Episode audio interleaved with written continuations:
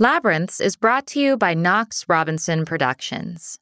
Please consider becoming a patron. For as little as $5 a month, you can listen to Labyrinths ad-free. Visit patreon.com slash Knox Robinson to learn more. It's a nightmare. And it doesn't end. It doesn't stop. Every night I wake up three, four, five, six, eight times a night. First thing that's on my mind is Brian, my son, and what we're going through. At nighttime, I'll be laying in bed and I'll hear Joanne crying in the middle of the night, sobbing. What do you do? How do you turn over to your wife, the mother of your child, suffering the way she is? Putting your arms around her? That doesn't help. I used to love spring. Love spring. The birds are chirping early in the morning. The cherry blossoms are blossoming. I get up in the morning, I put on the radio, and I, I'm old, so I'd hear a song from the 50s or 60s, and that's my kind of music. And I, I just smile, I just felt good inside.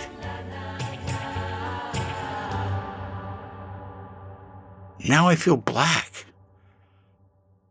The best minute of my day, Amanda, is the minute before I wake up. That is the best minute of my day.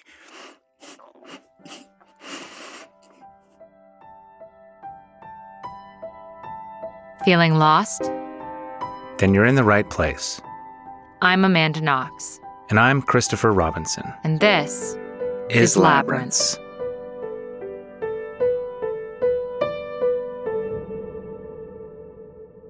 A few years ago, an acquaintance approached me and said, Amanda, I have some friends and they need some help.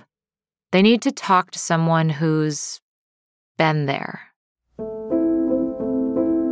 We met Bruce and Joanne for some greasy dim sum in Chinatown. Bruce looked like a guy with a nice set of golf clubs gray hair, a warm smile, but sad eyes.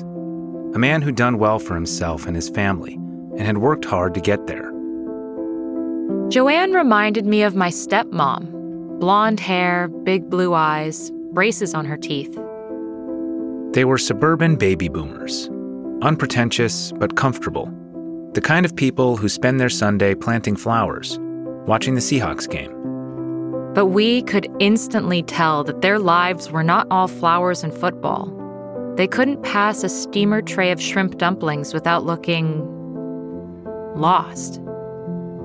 That day, we learned the outlines of the tragedy that had befallen their family. And as the months went by, we'd meet again and again for dim sum, and they'd give us hugs and update us on their son, Brian. Fast forward to 2020, in the midst of the pandemic, and they were still lost. But they had finally resolved to tell their story. Okay, we are rolling. Okay, deep breath. Yes. How are you doing? Uh, it's hard, very emotional for some reason.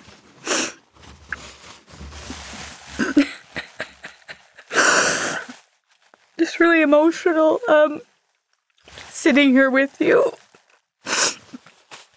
kind of brings back when we first were introduced to you. We've spent the last four years fighting this.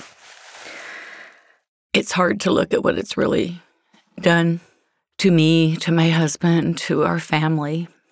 This life that we were living, that we had planned, that we were doing, disappeared within seconds. And to take all that in is, I don't know that I've taken it all in. I mean, I'm still processing it. What about you, Bruce? How does it feel to be here? Scary. Really? Yeah, extremely. Why is that? It's scary to tell the story and and hope that people understand. He's right to worry. The problem Bruce and Joanne are facing is one that most people won't even try to understand. It's a problem society has little empathy for. It's a blind spot that seems to be passed over, even now, when so many of us are questioning long held assumptions about crime and policing. when we are re-evaluating who's dangerous in our society and what to do with those dangerous people. For the choices we make here have an enormous impact, not just on those caught up in the criminal justice system, but their families. Four years ago, what did you think that your life was going to be like? I thought it was going to be white fences and puppy dog tails. And I honestly expected to, uh, remember, I was 68 at the time. I expected to hopefully be able to travel to a desert area during the wintertime, become a snowbird, so to speak. Hmm. You know, we had raised three kids. Brian was just graduated from high school and he went off to college. My daughters had moved out and they were working, and our life was the first time we had probably been together where we didn't have children directly in our orbit every day. We were like, oh, this is the next step of our life. Empty you know, nest. And empty nest. And we're going to golf and we're going to do this. We're going to vacation. And I, I thought Joanne and I would finally be able to live life together and join retirement because retirement years were there. You've worked your whole life. I have. You know, as a kid, family had a, a scrap processing yard and fabric stores, and I used to sweep the floors and the fabrics when I was 12, 13 years old. And bit by bit on vacations, I'd work in the scrap yard or in the fabric store. And getting out of college, I worked in the store. It's always been a very demanding business. I mean, I answer emails, phone calls, everything I always have, uh, you know, 24 hours a day. So I was looking forward to waking up in the morning and looking over at my bride and deciding maybe we'd be able to make some fresh squeezed orange juice and maybe go out and hit a little white ball around a golf course or take a walk. Just not the case. It'll never happen. Can I bring you back to the beginning? Yes. Where were you when you received the call? you, you know, I've written this over in my mind.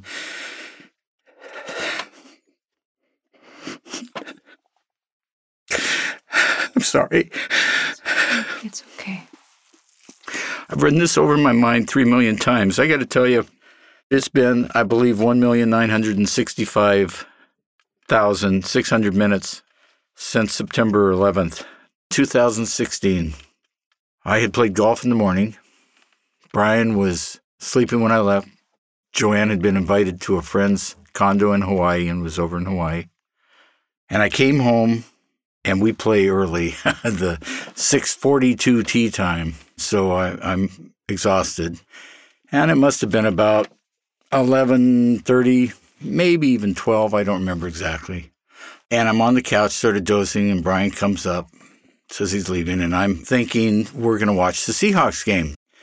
Brian's got a little bit of packing to do, and then he's getting on a plane on Monday morning, 912, to go back to school in Santa Clara. So he's coming right back, I'm thinking. You know, our last afternoon together before he goes back to school. And it's just the two of us. And should have pressed the issue, been a little more fatherly, asking where you're going. I should have said, You're coming right back. We're going to watch football game. But I didn't say anything. And, and I go back to sleep on the couch and I get a call I don't remember what time, but it was a parent's worst nightmare. And he said he was in Thurston County and he had been arrested. And of course, I'm, you know, what, this and that. He didn't want to go into it. He needed the name of, of an attorney. I got him a lawyer when I sort of got a taste of what it was. So he had to spend the night there, and I too spent the night in Olympia. I didn't tell Joanne. She was having a wonderful experience on vacation with her girlfriends. There was nothing she could do. And although it was certainly my baby, it was her baby. She had raised our daughters from another marriage, but this was her only child that she ever bore and was her world. I didn't know how to break to her. She was in jail. So I waited until Wednesday and told her. I went into a state of shock. I could not take in what my husband was telling me. I couldn't hardly function. I felt like a wild rabbit animal. Did Bruce tell you what Brian had been accused of when he called you that first day? God, I can't remember. I know he just kept breaking down crying, and not just crying, sobbing, where he could not really talk. What was going through your mind? Oh, if I had been there, if I had done this, if I had done that, you know, five minutes this way, three minutes that way. You're just second guessing yourself on everything. Did you ever have any um, experience with the criminal justice system before all of this? Nothing like this. Not ever. No. It feels like I'm in a dream, a nightmare. Those first couple of days with Brian were sitting at home, scared. Brian could never imagine what was ahead of him. Hmm. He was in a state of shock, as we all were. As a mom, nobody teaches you how to deal with something like this. There's no book, there's nothing that prepares you. This is something Amanda's parents experienced when she was first arrested in Italy. It's something that's not often acknowledged the experience of the families of both victims and the accused suddenly thrust into the cold and complex machinations of criminal justice. It's almost like you're just getting fired at constantly by the attorneys, the courts, the prosecutor.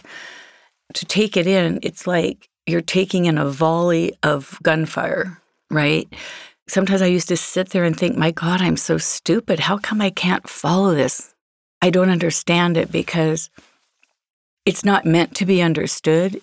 You go in there hoping and praying and thinking you were going to get justice, but all we got was this feeling of being railroaded.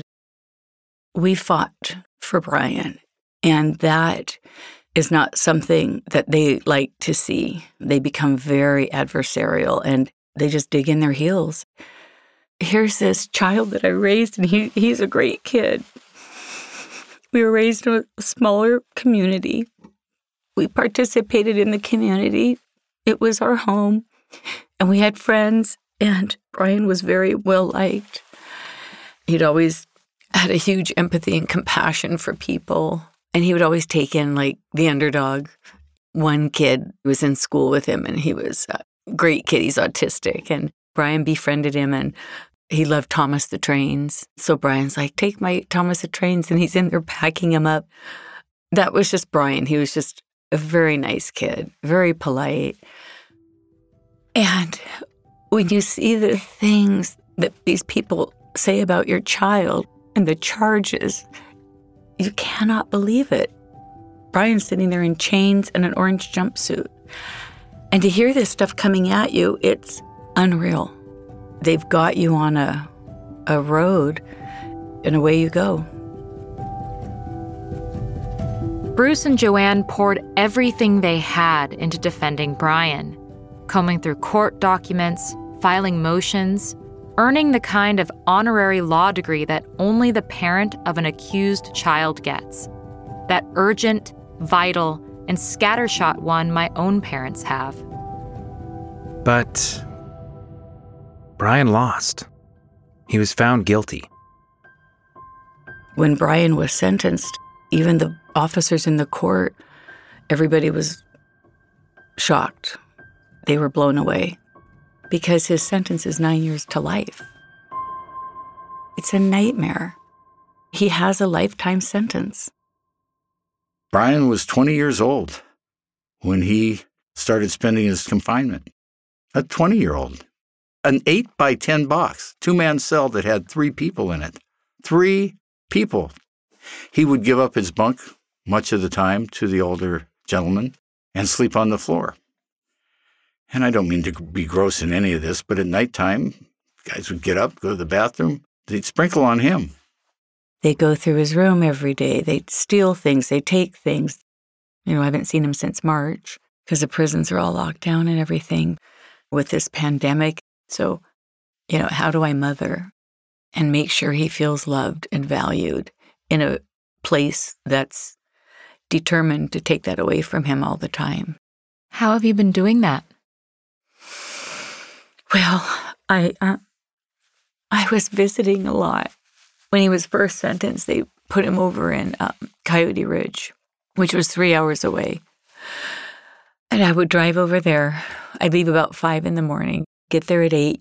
You could come on the premises a half an hour before, and then you can get out of your car two minutes before. Then everybody runs up to try and get a number. You're one of 50 to 100 people that want to see their loved ones. So, yeah, I just wanted to be there with him. And we would just sit for hours and visit and talk. And I wanted to make sure he had somebody he could talk to about his feelings and what happened. I mean, not only did I leave behind a life, my hopes, my dreams, it was nothing. What I've gone through is nothing compared to what he's gone through. So I'd have to keep reminding myself that. And that would kind of keep me going. And I'd always tell him, you know, you be strong and I'll be strong because we're out here fighting for you.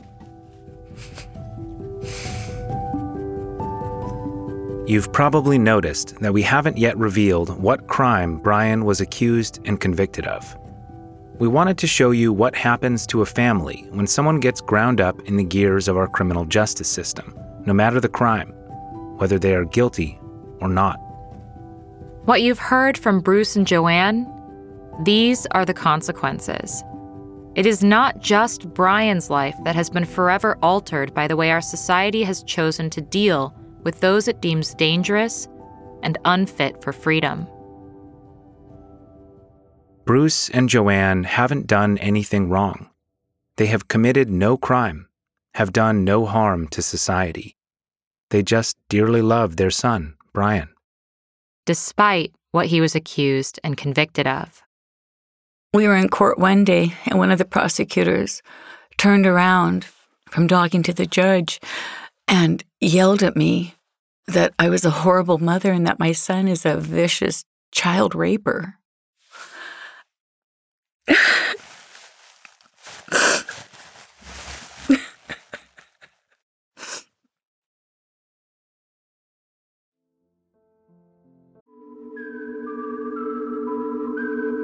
We could tell you all the great reasons you should support Labyrinths on Patreon, including ad free episodes and exclusive patron only content. But why not hear it direct from a listener? Hi, my name is Allie, and I joined Labyrinths Patreon because there's nowhere else that you can explore the ebbs and the flows of humanity with the kind of truth and grace that you can get with Labyrinths. There really isn't anywhere else you can get that. Visit patreon.com slash Knox Robinson.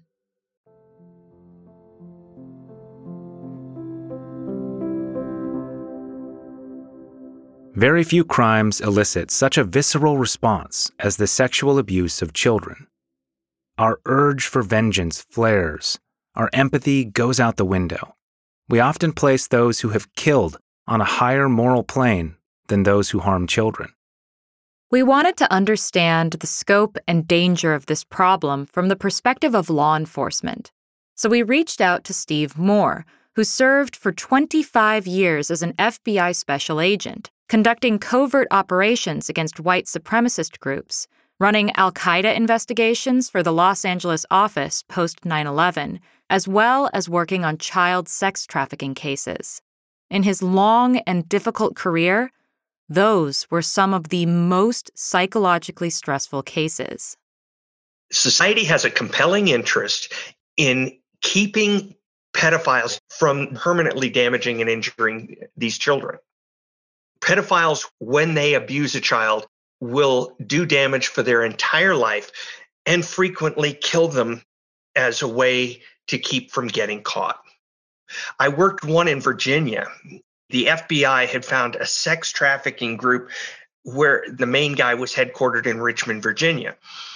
His business model was to provide one child to one person, and they paid a fee plus a deposit. And if you didn't return the child, you lost your deposit they sent us out as kind of an undercover surveillance team to follow this guy because he had gotten a request, basically an invoice, to find a child of a certain age, look, hair color, that kind of thing. And then we had to follow him and watch him for two days as he scouted schoolyards we had an agent from Richmond with us. And at one point, he said, This is my kid's school. I cannot tell you what those words did to everybody on the radio. What you're describing is utterly horrifying. Yes. One night in the rain, we lost him.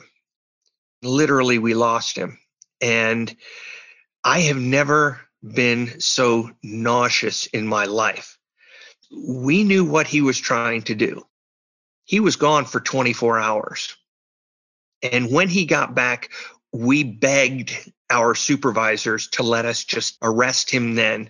And he said, Hey, but then we haven't gotten him trying to commit the crime. We're saying, What if he, we lose him again and he does it? And we could have stopped him. That is a microcosm of how law enforcement feels right now. What if we could have done something? And law enforcement is right to worry. Child sex abuse is a widespread problem. It's estimated that one in four girls and one in six boys will become victims of sexual abuse before they turn 18. This is why our home state, Washington, has been aggressively tackling child sex trafficking. Since WSP launched Operation Net Nanny in 2015, it says nearly 300 suspected predators have been arrested around the state.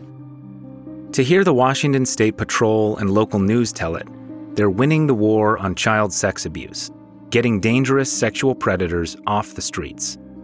Indeed, most suspects plead guilty, and for those who do go to trial, there's a 95% conviction rate. I do feel that, that you know this is one of the most despicable crimes you could do. It's harming a child.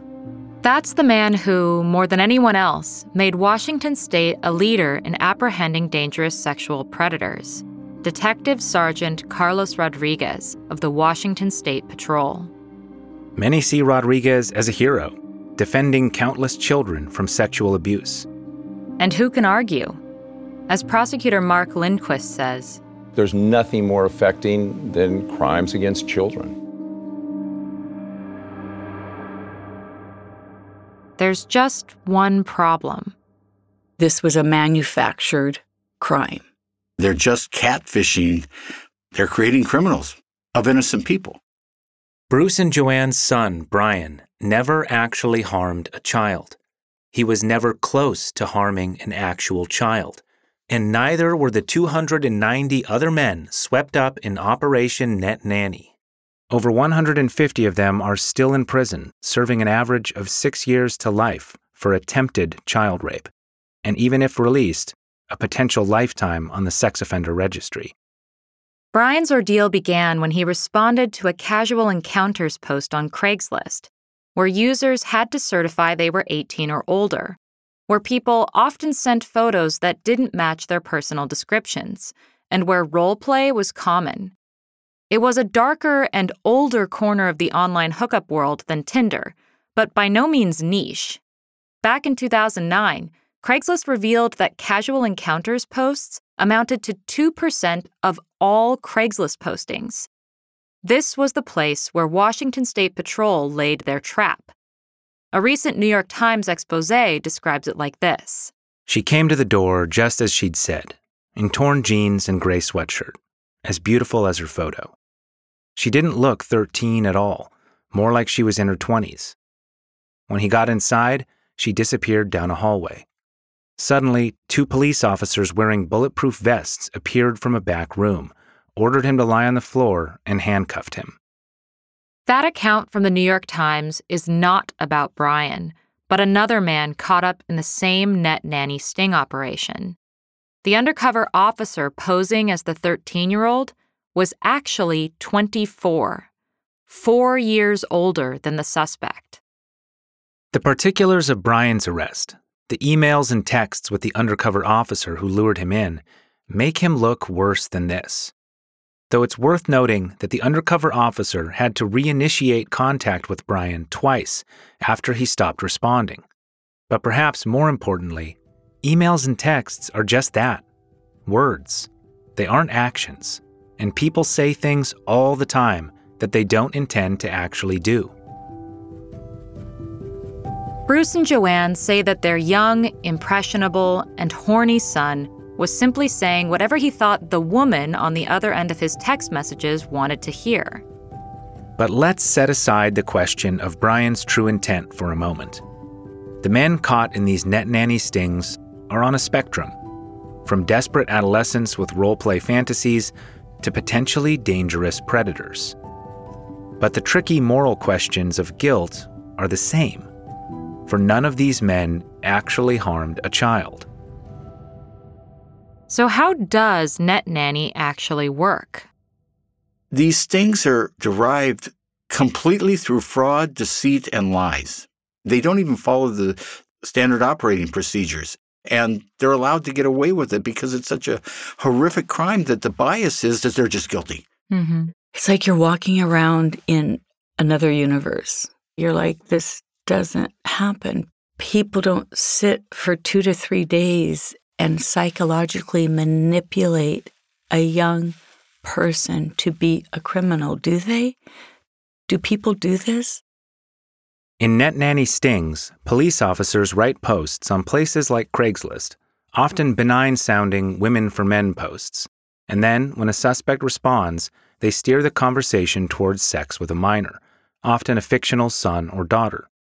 If they use photos, According to the New York Times, they are of the youngest women on the force, who are definitely not minors.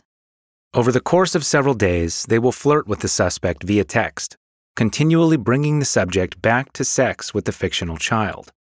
They agree on a time and place, and then the officers lie in wait, pouncing once the target takes a substantial step towards the commission of the hypothetical crime. But what is a substantial step? Often, it's just showing up in a parking lot with a bottle of lube or condoms that the undercover officers insisted the target bring. They may not even have to leave their car to be convicted of attempted child rape. Why don't the police say to him, hey, kids are in the other room. Go on in, I'll be right in because they're going to say, hey, whoa, well, you know, I thought you were kidding. I thought we were this and that. And they wouldn't have a case.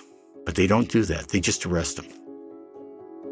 If you really wanted to see how far a suspect would go, you'd think you'd wait until the last possible minute to spring the trap. But Washington State Patrol isn't incentivized to do that. Once the suspect has crossed whatever minimum threshold for attempt that will hold up in court, Giving them further opportunities to back away would only lower their arrest and conviction rate. Compared to an actual child trafficking case, where concerns about re traumatizing a child witness lead prosecutors to offer plea deals, net nanny arrests are a breeze in the courtroom because all the witnesses are undercover officers, making it far easier to charge the max and secure a conviction. With very few exceptions, these men get convicted of attempted child rape and end up with sentences that are often harsher than those for men who have actually harmed children. One reason for this is that Washington state offers alternative sentences for offenders who have an established relationship with the victim. But in net nanny cases, there are no established relationships because there are no victims. As the New York Times put it, in Washington, a man could be caught fondling his niece and potentially qualify for an alternative sentence. But if he sends lewd texts to an undercover detective, he does not. In prison, these men convicted of phantom crimes are often treated just like actual rapists. There was quite a few guys in the prison that were associated with this net nanny, and they would get the press releases. The guards would, and they would give them to other prisoners to read the uh, press release out in the middle of the night. So the guys had, you know, no cover. They had no ability to protect themselves. So far, eight people have committed suicide. One was stabbed to death. And in the midst of looking out for their own safety, there's the strange cognitive dissonance that young men like Brian have to deal with. In his mandated sex offender counseling sessions, they ask, Tell me about your victim. To which Brian can only reply, I don't have one. Meanwhile, on the outside, the Washington State Patrol holds press conferences that hand wave that detail, as if the lack of any victim were irrelevant. Prosecutions of actual human traffickers are rare, so the big arrest numbers and high conviction rate in Operation Net Nanny are a PR win for law enforcement, despite the fact that these sting operations are not saving any actual children from abuse.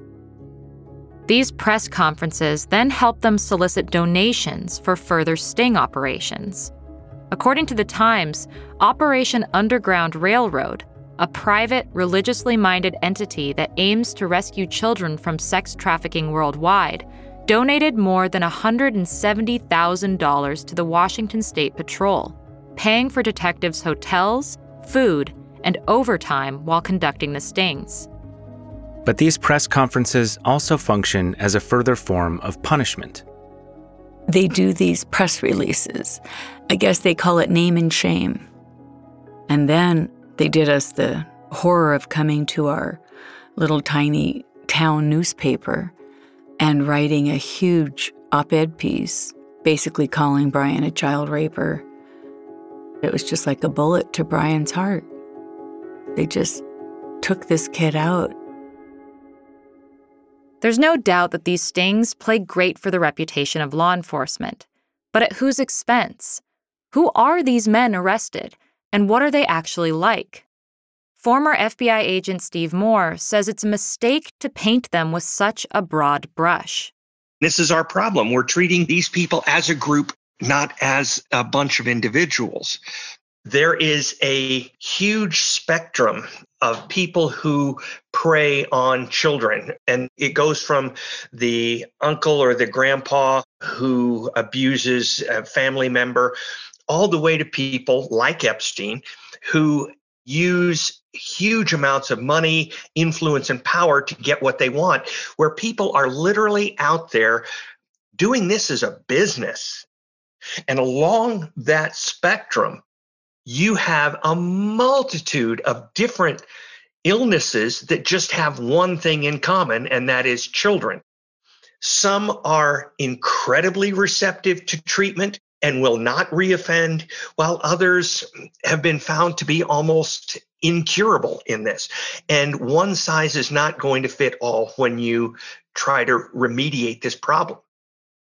The image we have of the person who is arrested for attempted child rape is usually the lone wolf predator, the unloved creep holed up in some basement, or prowling a playground in a trench coat.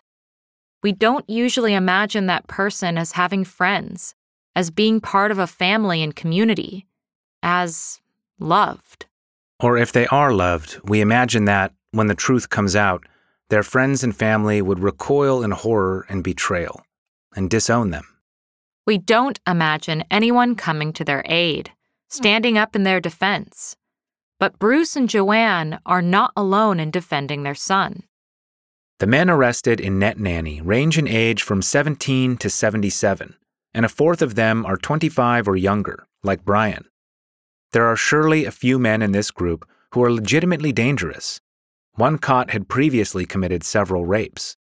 But most have no felony record, and even the State Patrol acknowledges that around 90% of them had no child pornography or history of violence, just like Brian. And possession of child pornography is a huge predictor of child sexual abuse. According to the Department of Justice, in 2012, over 80% of men arrested for child sexual abuse were found to be in possession of child pornography. 90% of these people have no history of any reports or anything of abuse of a child. Doesn't something seem odd? Every one of these people have a story. Every one of them. There's soldiers, there's students, there's dads, there's brothers, there's neighbors. They all have a story. And they're not these vicious child sex predator rapers that are out to harm kids. That's not the whole story. In fact, that's really, for most of these men, not it at all. So, what is the whole story? We're talking about men who have not raped anyone, but who have been accused of attempting to rape a hypothetical victim. In legal terms, attempted crimes are inchoate crimes, a criminal act with no actual harm. Crimes of attempt require mens rea, intent, and a substantial step towards completing the crime, something more than thinking it up or planning it out. But where is the line that separates preparation from action? The common law doctrine of dangerous proximity is often used as the test. Did the suspect come dangerously close to committing the crime? Dumping the gasoline and striking the match? Loading the gun and aiming at the victim? Firing the shot and missing even? Washington State Patrol says that Brian came dangerously close to committing child rape because he expressed explicit interest and drove to a location. Bruce and Joanne object. They say that just because Brian expressed interest in an email exchange doesn't mean he would have ever followed through. Furthermore, how could Brian come dangerously close to harming a child that didn't exist? Well, it turns out that legally, this defense doesn't hold up. It's known as factual impossibility. A 1902 Missouri Supreme Court case, State v. Mitchell, set the precedent.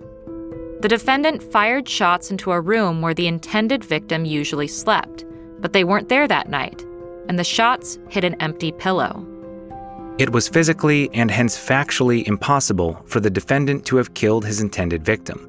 But the court ruled that if his intent was criminal, his failure to achieve his goal due to circumstances unknown to him was irrelevant. This precedent was upheld in a 1933 case where a woman admitted to attempting to poison her husband with arsenic, only to accidentally put sugar in his coffee. Both defendants were convicted of attempted murder, despite the fact that their actions could not possibly have harmed their intended victims. So the fact that there were no children in harm's way, from the court's perspective, is irrelevant to the guilt of the men caught in Operation Net Nanny. But what about entrapment? The conception of an offense by an officer or agent and the procurement of its commission by trickery, persuasion, or fraud. The entrapment defense rests on whether the defendant had the predisposition to commit the crime and whether the state's actions would have led a normally law abiding citizen to commit it. When authorities conduct sting operations, they make sure to collect a record of intent to nullify this potential defense. But even when the intent seems clear, there's something morally uncomfortable about the whole concept. Like in the 2010 Portland bombing plot. The FBI began surveilling a Somali American student after they noticed some emails between him and a terrorist recruiter.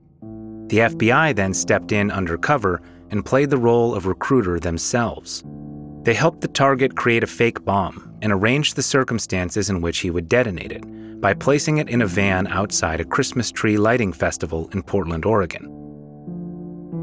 The suspect was convicted of attempting to use a weapon of mass destruction and given 30 years. But how far would he have gone down that path without the assistance of the FBI? For they created the circumstances and urged his intent, just as the Washington State Patrol did for all the men caught up in Operation Net Nanny. We often think of pedophiles as grooming their victims, but if there's any grooming happening here, it's being done by the police. But let's give the authorities the benefit of the doubt for the moment and assume these men, Brian included, weren't groomed, that they truly would have raped a child if a child had actually been there. The Washington State Patrol and the court system that has convicted these men would have us believe that their intent is all that matters and is worthy of a harsh sentence despite the fact that their crimes are fundamentally victimless. But if all that matters is a person's intent, good or bad, then why do we have different moral intuitions about actions that succeed or fail due to external circumstances? Philosopher Thomas Nagel called this moral luck.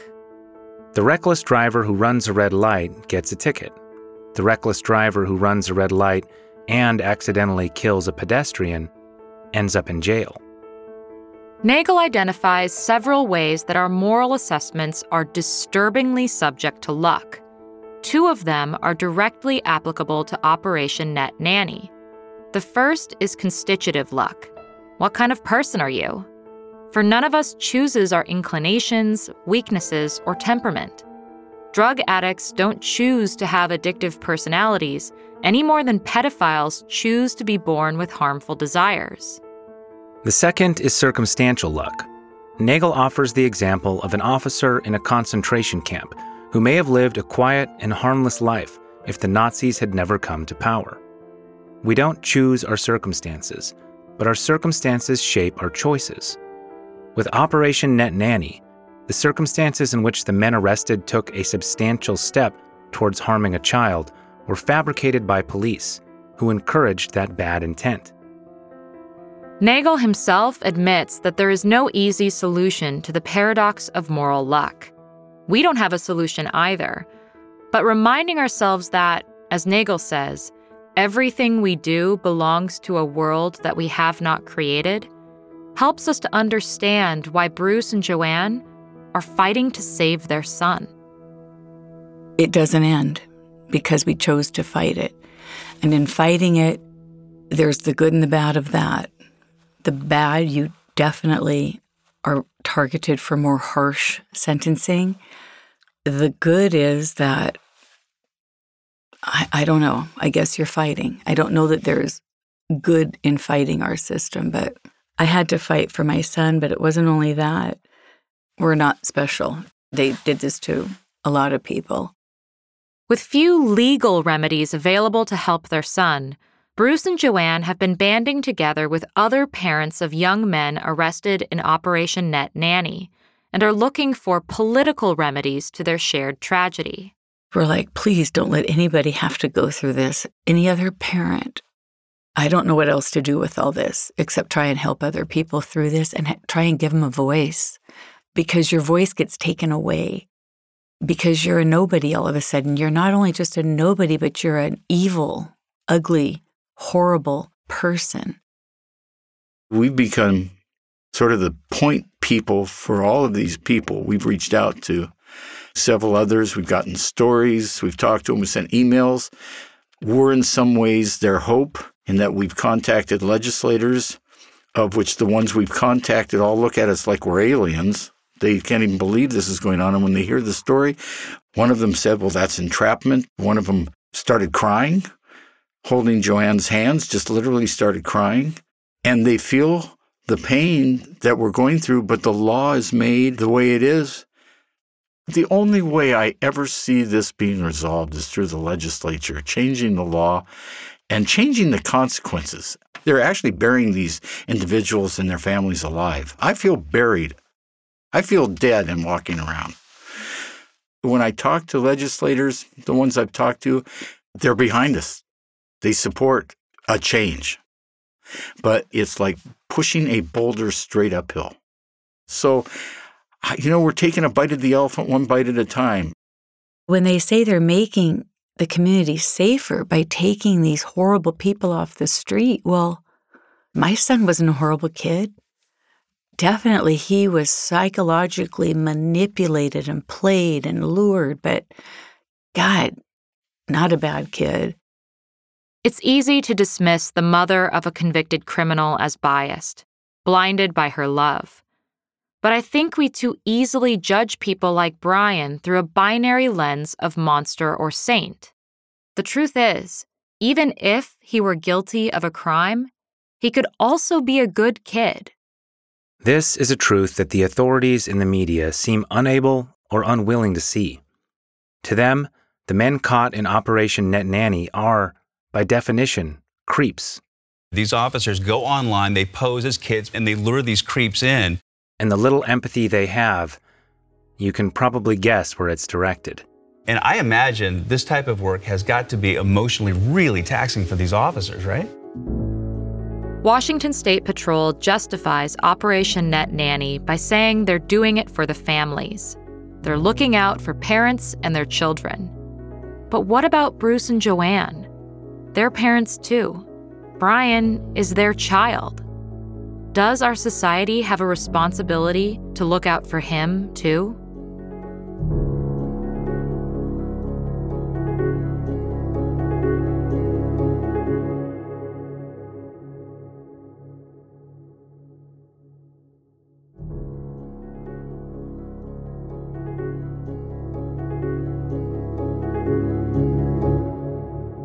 On September 11th, 2016, Brian sent some text messages, and he drove to a parking lot. It's impossible for us to know what Brian truly intended that day, but we do know that he never actually caused harm to anyone. Meanwhile, our justice system has unquestionably done harm to a young man and his family. You forget who and what you are going through something like this. You become either angry or bitter or or weepy or depressed or I mean I've been through them all. I've been strong and a fighter and then the next minute I can be broken down and barely functioning, crying, whatever. It's not just our son Brian that got sentenced. Every one of us are serving the same sentence alongside of him. My entire day going to work and working over 40 hours a week. Alongside of it, every minute, I'm trying to fight. What can I do to make my son's life a little better in his current state of residency and mind? How has this been within your family? Have you all always been on the same page or has there been conflict? No, we have not always been on the same page. Joanne and I, there's not a day that goes by that we don't give each other a hug and a kiss and start yelling at each other because she sees this this way. I see that this way. She thinks I'm not listening to her. I think she's not listening to me. And it is screw you and a, I'm grabbing my keys and my pajamas and I'm moving out. And believe me, there are words that are said that I can't believe that we say to each other out of pain and hurt. So between the two of us, it's daily. But the next morning, wake up and we know we're in the fight together and we know we love each other and we love our family. And if we didn't love each other as much as we do, we would never make it. What you're talking about really, really resembles what my family went through. Like, Every time there was a family gathering, my Oma's way of dealing with it was she was very angry. And so she wanted to talk about how angry she was at the prosecutor. And she would also always carry a candle with her and she would light the candle and she would say, This is Amanda. And so, like, that was my grandma's way of dealing with it. Whereas my mom was like, I can't just rage about the prosecutor all day long every day. And so my mom and her mom were having this disconnect. Right, right. Um, For me, you make these choices. Okay, I can't rant and rave anymore. I just can't do it, right? I just read an email that I wrote a couple of people and I said, you know, I reread it and it was just anger. And it was so strident. And I thought, well, is that really who I am now? Is that who I am? Like, I've had to wrestle with all of these questions and, uh, you know, how do I go forward? What is my life? You know, it stopped. Our life has stopped. And Brian's life hasn't just stopped, his whole future has disappeared. He and his family got a taste of what lay in store for him when he was released on bail shortly after his arrest. The conditions of him being released were harsh. I mean, he couldn't go to a grocery store. He had friends that were under 18. He couldn't see his friends. He couldn't do anything except sit at home. He was afraid to go for a run. If he went by a school, he might be rearrested. And as we talked to the lawyers, the lawyers said, just go on and live your life, which that ended up getting him in trouble. How so? He had friends that were from out of town and they were going to be playing in a, it sounds so silly, in a lacrosse game. And he needed to see his friends. He needed to be able to tell his story that, hey, I'm not what you're reading in the newspaper. That's not me. And it was older kids playing lacrosse. We asked our attorney. He goes, sure, okay. It's a nighttime game. And we went. It was a rainy night. It was actually one of the worst storms of the year that night. And we made sure he sat with us so he wasn't around kids. Now, the event during the day was training camp for kids K through 12 but it ended at 4.30 and then the, the men's at 6.30 or 7 people were staring at me and giving me filthy looks and one of the women her husband's an attorney and she said well i know that there's restrictions that he has when he's out on release and he broke them. She's known my son for six seven years adored him laughed told me what a great kid he is. How funny is brian Somebody at the game reported that he was there and it was a children's event. So they called up and they said, We're going to rearrest your son. They came to our house with, oh, I think they had about eight to 10 SWAT type vehicles. They were in SWAT gear. They surrounded the house. They took him in and rearrested him. And, and that was due to people that had known us for years. Brian may never get released. After six more years, the parole board has the ability to punt him back to prison in three to five year increments for the rest of his life.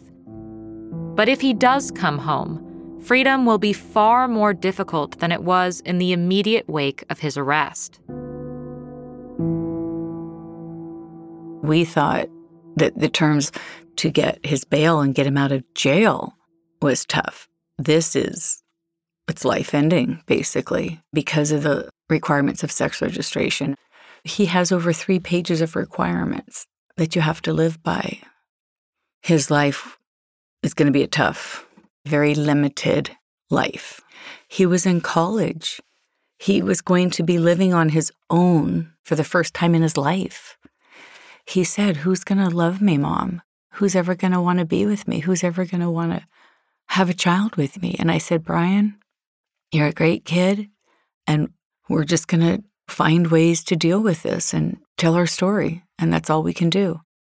I'll hear a song that reminds me of a girl I was dating maybe in high school or in college. And it just makes you feel good inside. But the first thing that pops into my mind is thinking, my son will never have that.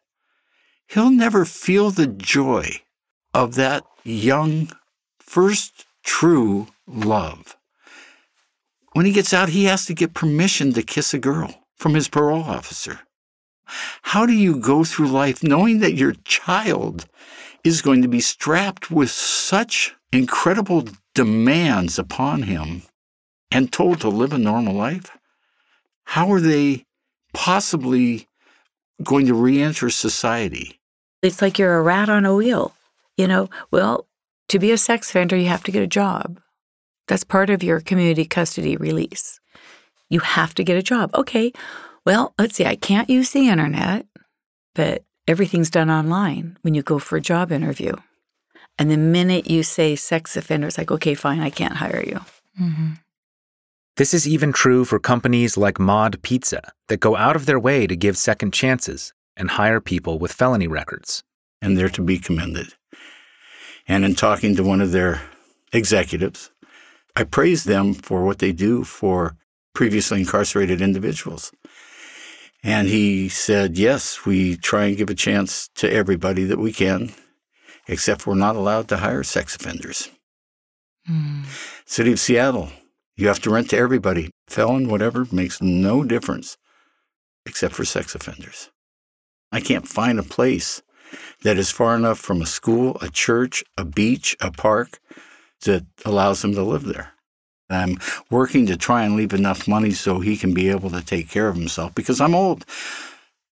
If he's released on time, he will be released on my 78th birthday. 78!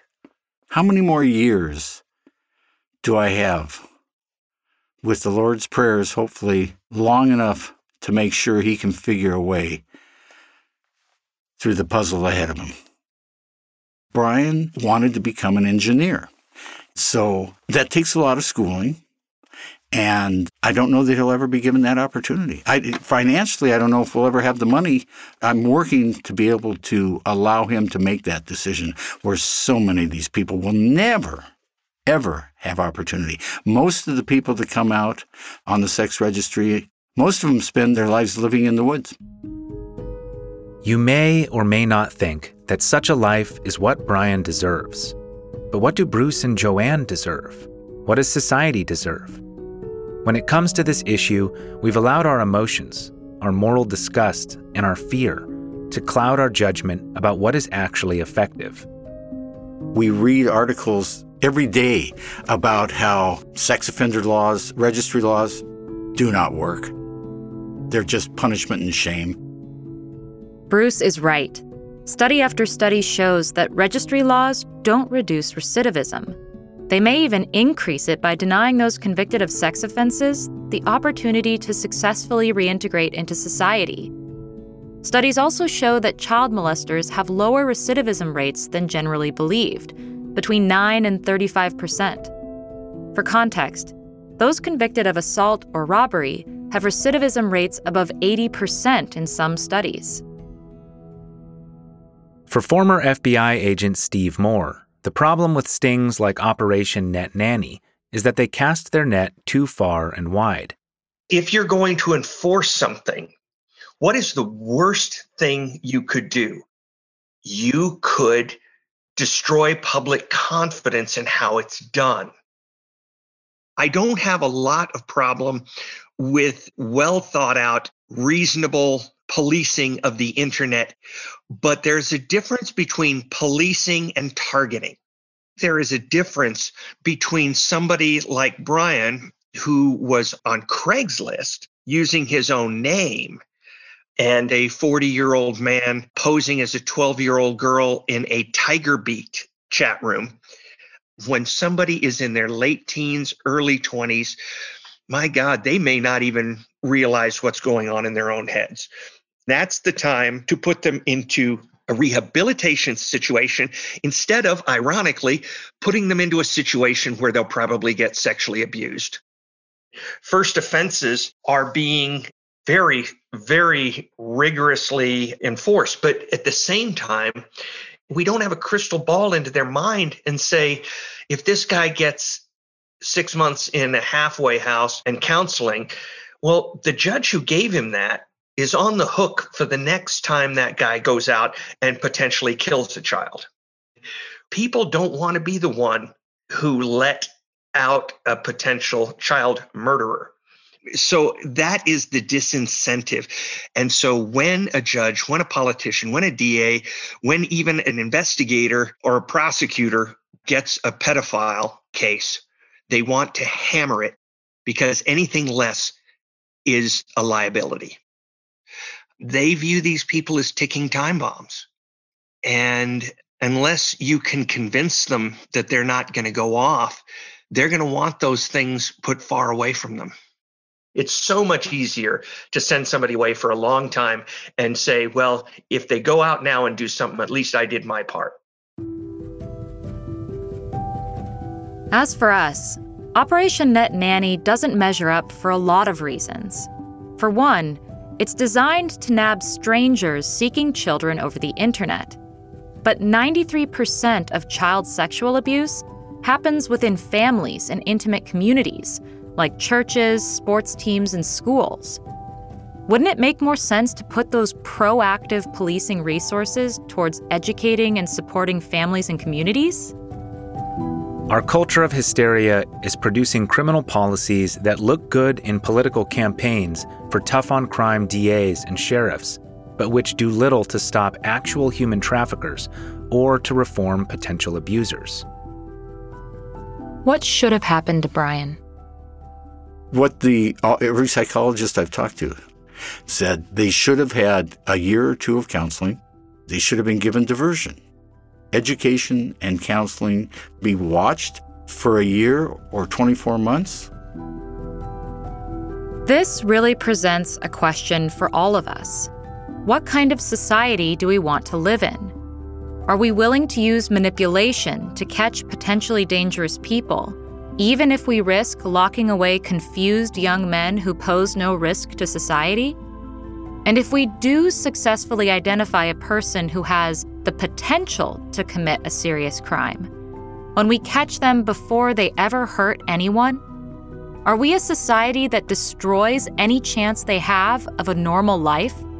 Or one that recognizes the threat they pose and watches them very carefully, while also trying to help them battle their urges, improve themselves, and contribute to the good of all?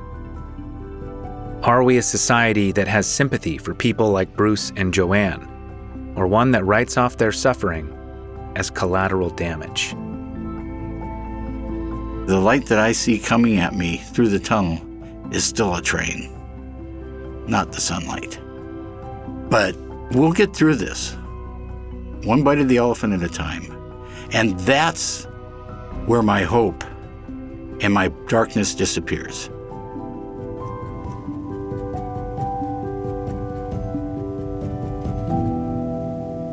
Well, I have taken an hour of your time, so I just want to ask if there's anything on your mind that you want to say before I thank you and let you go on your way and take a deep breath and go for a walk.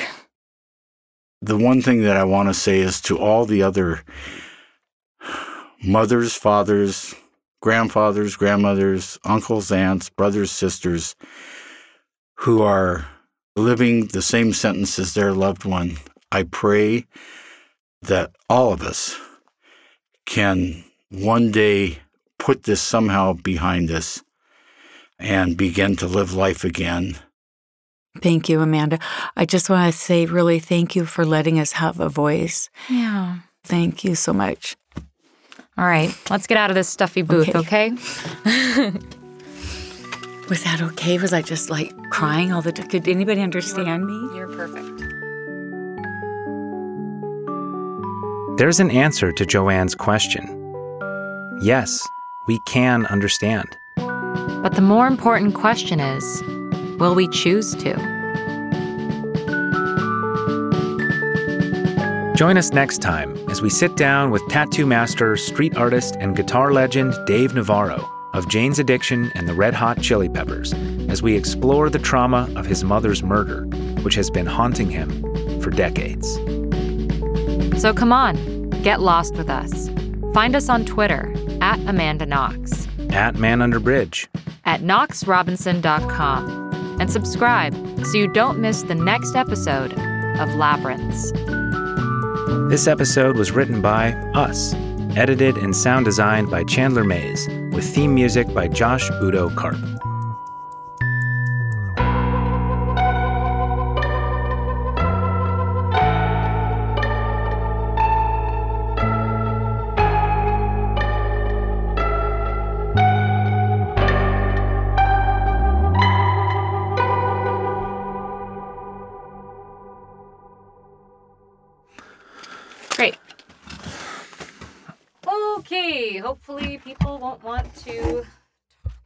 Murder us after this episode.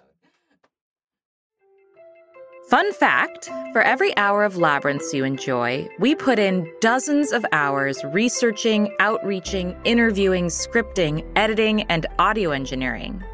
What keeps us going? Coffee! So if you're enjoying Labyrinths, please buy us a coffee.